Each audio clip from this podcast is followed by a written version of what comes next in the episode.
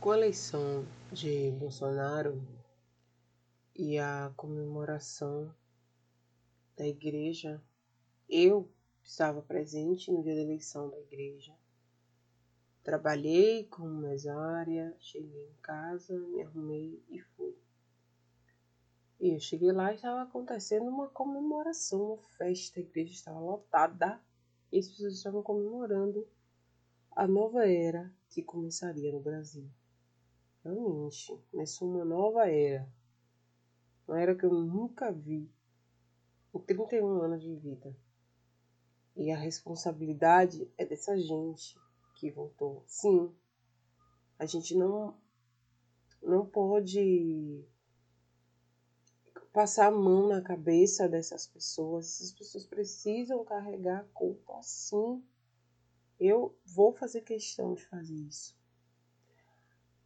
a, a Igreja Evangélica no Brasil votou em Bolsonaro. Isso é muito. Isso já está muito tangível, já é uma coisa muito que todo mundo já sabe. Então eu falar ou não não vai fazer diferença.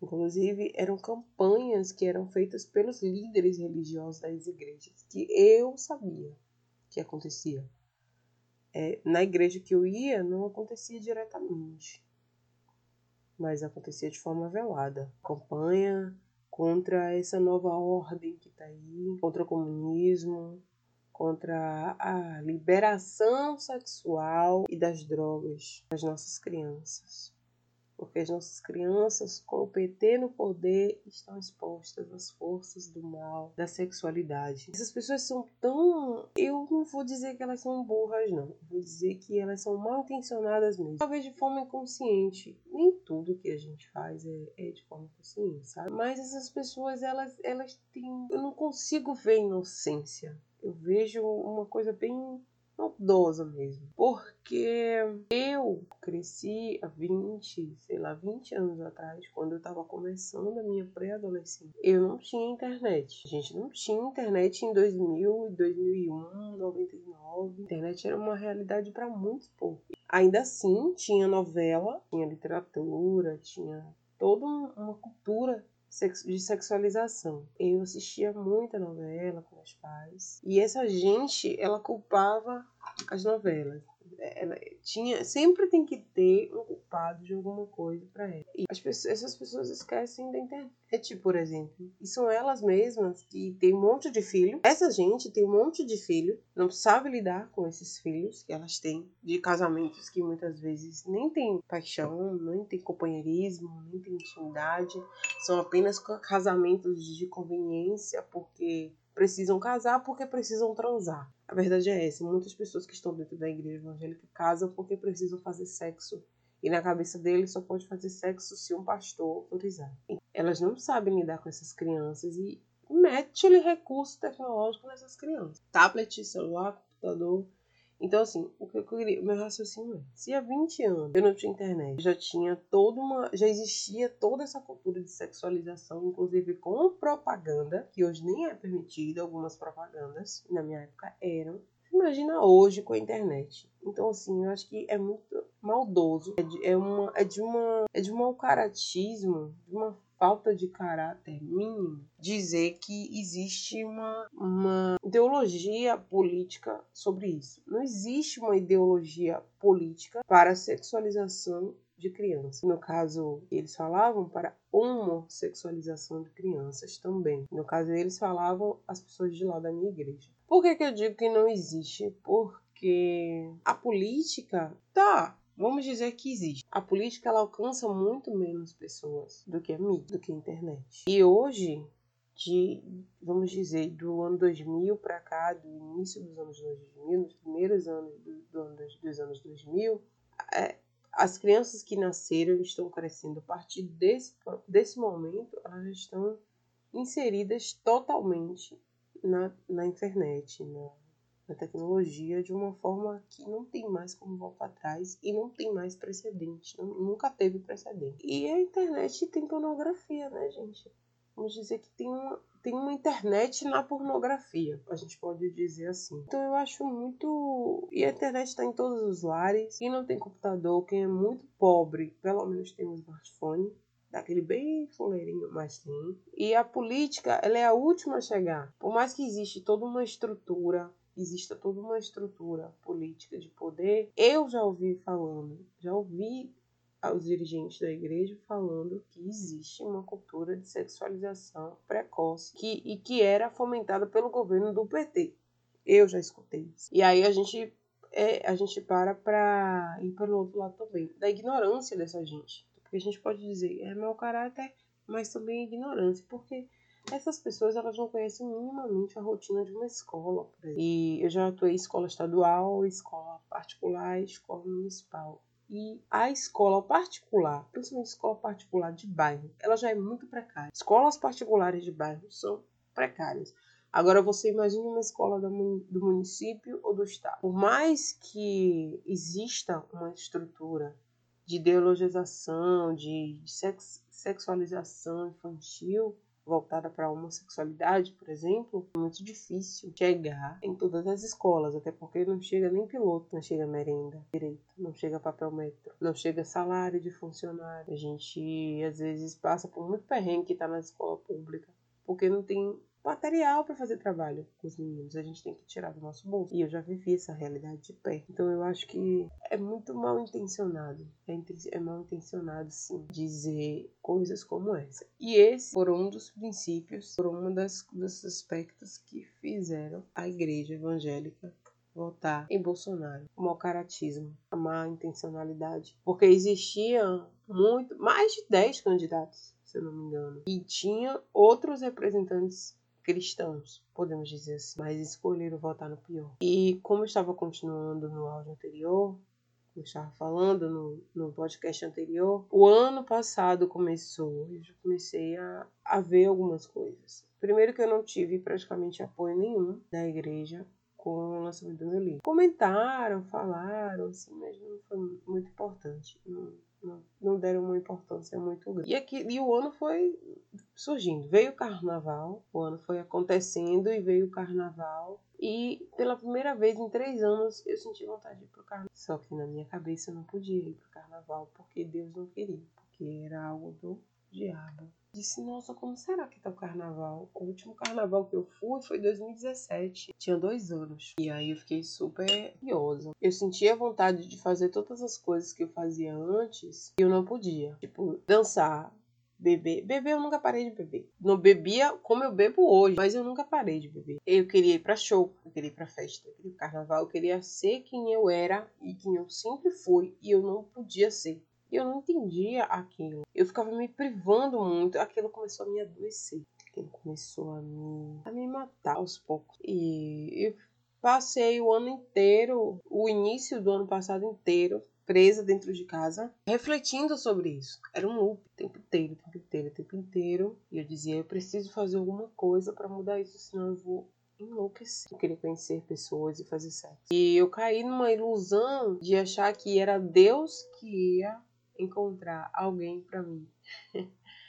um par romântico, porque Deus é cupida. É essa visão que existe dentro da igreja. Tem que ser alguém da igreja, de preferência da mesma igreja, que pense igual a você, e que seja aprovado por Deus. Se o representante de Deus, que é o pastor, não aprovar, vai dar merda. É melhor você nem dar nenhum passo em diante. E fora que tem aquela coisa que eu já falei antes, né? Você vê casais na igreja que não dão nem a mão. Casaram por alguma coisa ali, por achar que era o que Deus queria. A gente que, que tá dentro da igreja, quando a gente está dentro está dentro da igreja, a gente vive em confronto com a gente mesmo, com quem a gente é, e com o próprio Deus, porque a gente acha que Deus que tem que dar tudo pra gente, Deus tem que proporcionar tudo pra gente. A gente vive esperando uma resposta de Deus. A gente não faz nada por a gente mesmo. A gente ora para pedir a Deus uma, uma luz para tomar uma decisão. E aí a resposta não vem e você fica a ver navios.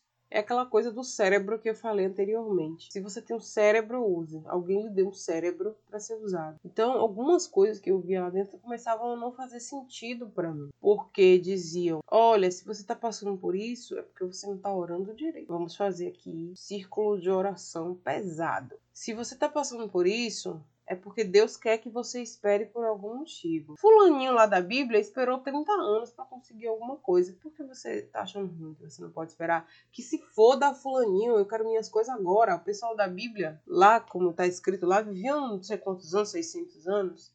A gente vive 80. E olha lá, e eu nem quero viver tudo isso. E se foda, aquela, aquela coisa de que a igreja tem muito também, de dizer que quanto mais você espera, melhor vai ser o que você vai receber. Ai, se fuder. Eu não quero esperar, não, eu quero as coisas agora. Ah, você tem que orar, esperar a resposta de Deus para você ter certeza de alguma coisa. Isso acaba muito com a cabeça da gente, porque a gente não recebe a resposta, então a gente inventa a resposta da nossa cabeça. Isso acontece mesmo. A gente passa por uma lavagem cerebral tão grande tão forte, tão maciça, que a gente deixa de usar o nosso cérebro. E eu já estava entrando nisso. E aí dizia: Não, eu estou passando por isso porque eu tenho que passar por isso, porque Deus quer que eu passe por isso.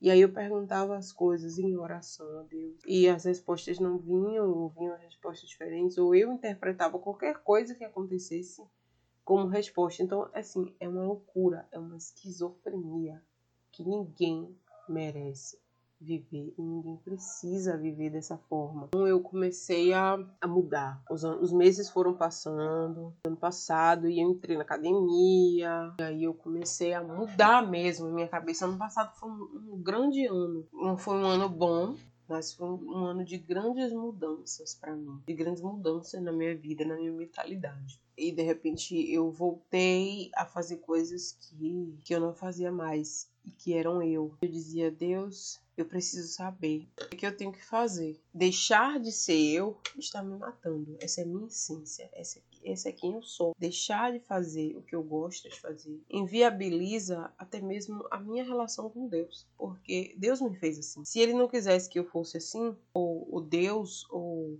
o Alá, o Buda, ou, ou sei lá quem, as forças superiores do universo querem que eu seja assim. Porque eu, eu acho que a igreja evangélica, os evangélicos, eles querem, eles querem ajudar Deus. Querem ajudar Deus a tudo.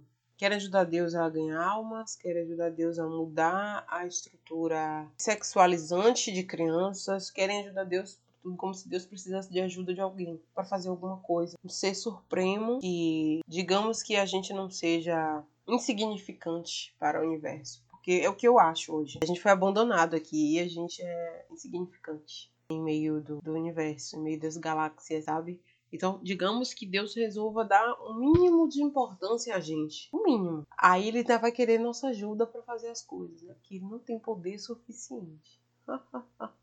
As pessoas elas acabam a gente acaba fazendo a gente acaba fazendo coisas para se santificar como se fosse possível a gente se santificar e a gente deixa de ser a gente mesma que em tese se a gente for para as coisas que os próprios cristãos falam falam considerando o que eu já tinha dito anteriormente considerando que a gente não é insignificante no universo, considerando que a gente tem alguma importância, alguma relevância, Deus formatou a gente e fez a gente do jeitinho que a gente é.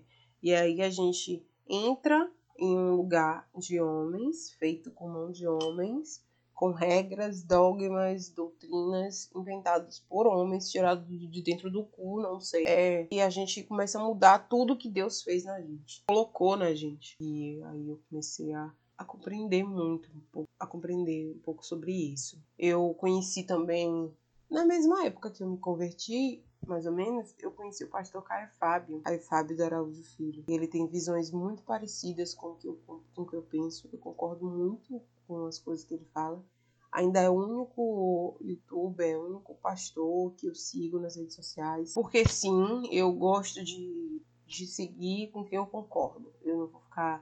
Eu já tenho problema demais na minha vida e ficar me estressando e ficar vendo posts de coisas absurdas que eu não concordo. Ele tem algumas visões dessas dessa minha, de que a religião ela atrapalha muito mais a nossa relação com Deus. E aí eu comecei a ficar doente, doente mesmo, adoecida, mais ainda. Mergulhei na depressão no ano passado por causa disso, porque eu queria fazer as coisas que eu queria fazer, que eu sempre fiz e que eram a minha essência, que eram eu, que faziam, que faziam quem eu era. Eu não podia, e eu achava que eu não podia, que Deus não queria. E aí eu ficava dentro de casa aqui perguntando para Deus. E a única coisa que vinha na minha cabeça era: vai viver sua vida. Você tem uma vida para viver. Você é assim por por algum motivo. Eu não conseguia escapar disso. Todas as minhas orações, se é que existem respostas para orações, então as minhas respostas eram essas. Se eu for considerar como respostas de Deus, eram essas respostas. Te dê uma vida, vá viver. Você é assim, você gosta de fazer isso, então seja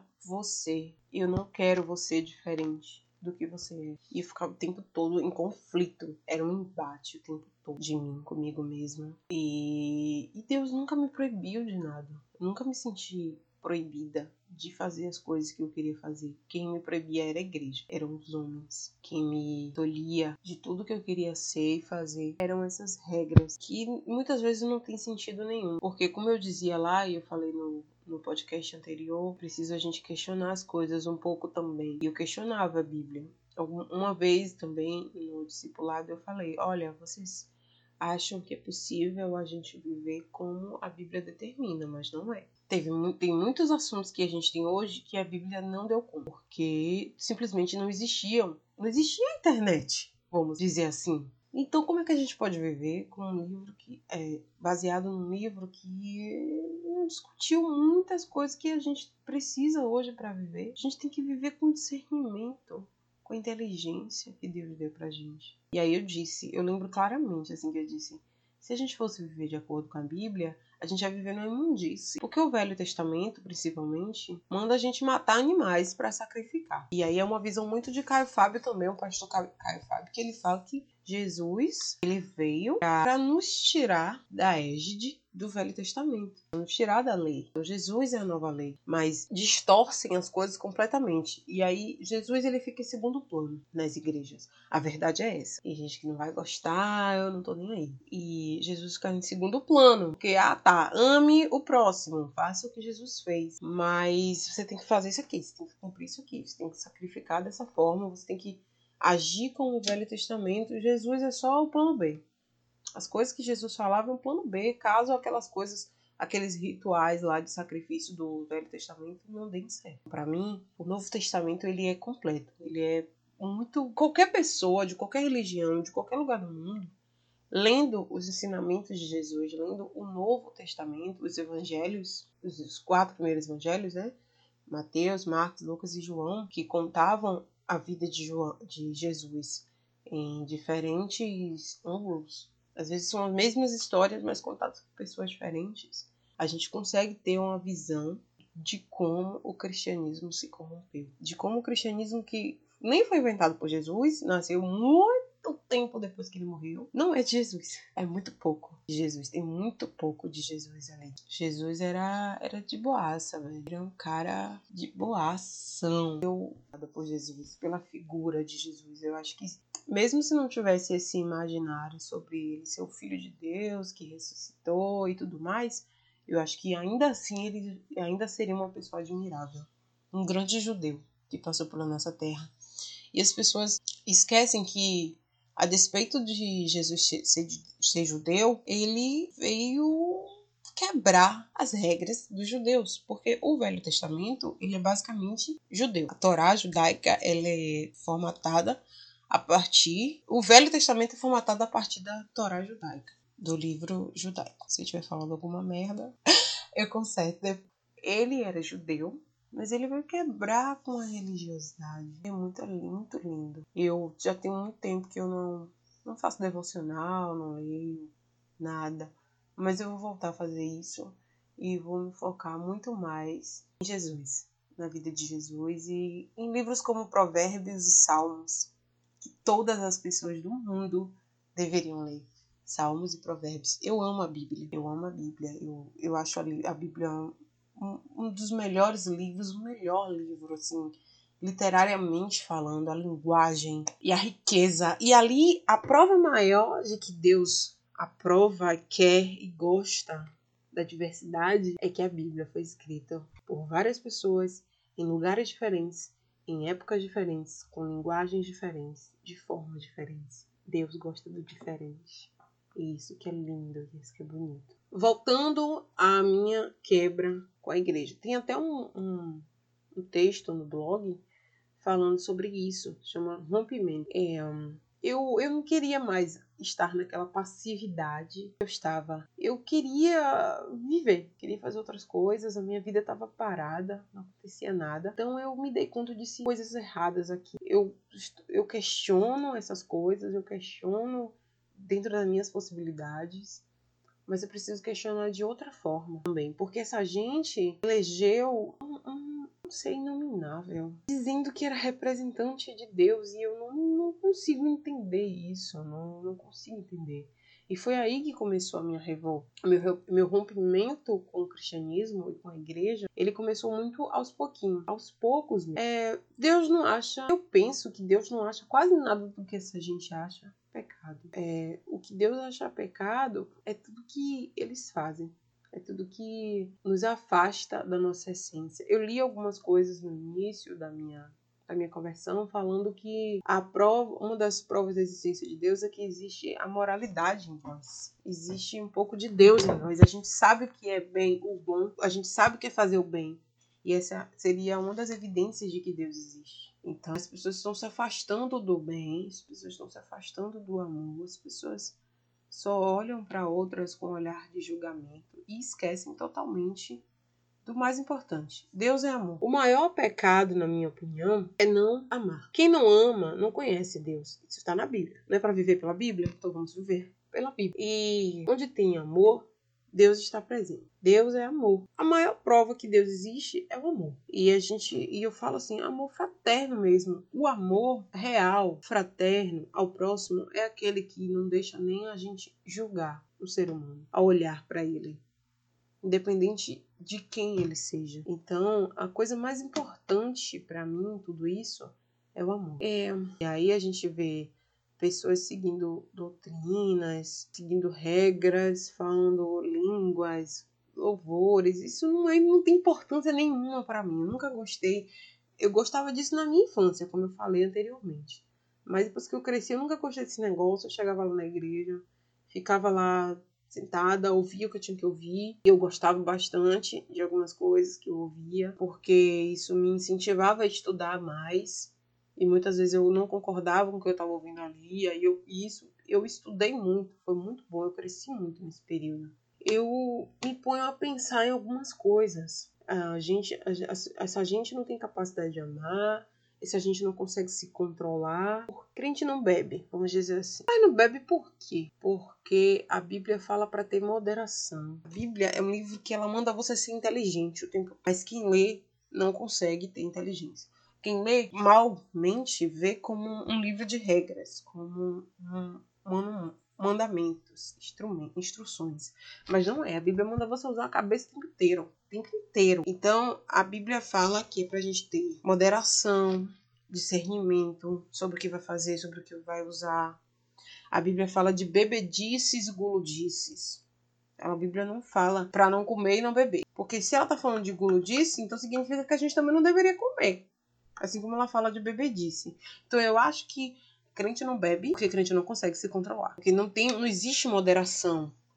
É tudo muito a, a humanidade está muito presente ali. Nossa humanidade, a humanidade não tem capacidade de se controlar. Aí a gente vai para esses para esse tipo, esse tipo de religião para se controlar, para se frear diante de todo o resto. A gente não pode viver somente baseado na Bíblia ou na cabeça de outras pessoas, as interpretações delas sobre a Bíblia. Vai, Deus vai além de tudo isso. Já existia vida humana na Terra antes mesmo de a Bíblia existir. Tem muito mais coisas que a gente não sabe. Deus não revela tudo. Eu lembro de eu, eu falando Eu falando dessas coisas no discipulado, lá na igreja. Eu falava, gente, Deus não revela tudo pra gente. A Bíblia não tem nenhum por cento. Muito mais coisas que a gente nunca vai saber. Então parem. Para de colocar Deus numa caixinha como se ele coubesse. Não cabe. E aí, o, o ano passado foi passando passando, foi passando, e, e, esses pensamentos me atingiam, me atravessavam o tempo inteiro. E, a, e eu fui adoecendo, a minha, a, minha, a minha saúde mental ela foi morrendo. O dia 4 de agosto do, do ano passado foi o último dia que eu fui na igreja. Eu tive muitas crises aqui de ansiedade, dentro de casa. Eu tive muitos momentos ruins no ano passado, momentos em que eu queria acabar com tudo mesmo e tentei acabar com tudo, tudo minha vida. Não queria mais viver daquela forma. Não tava bom para mim, não tava feliz. E eu sentia que não era isso que Deus queria para mim. E então eu não fui mais, simplesmente. Um mês depois, um mês e pouco depois, eu tive paralisia facial aquela paralisia me confirmou que o que eu já vinha pensando o ano inteiro.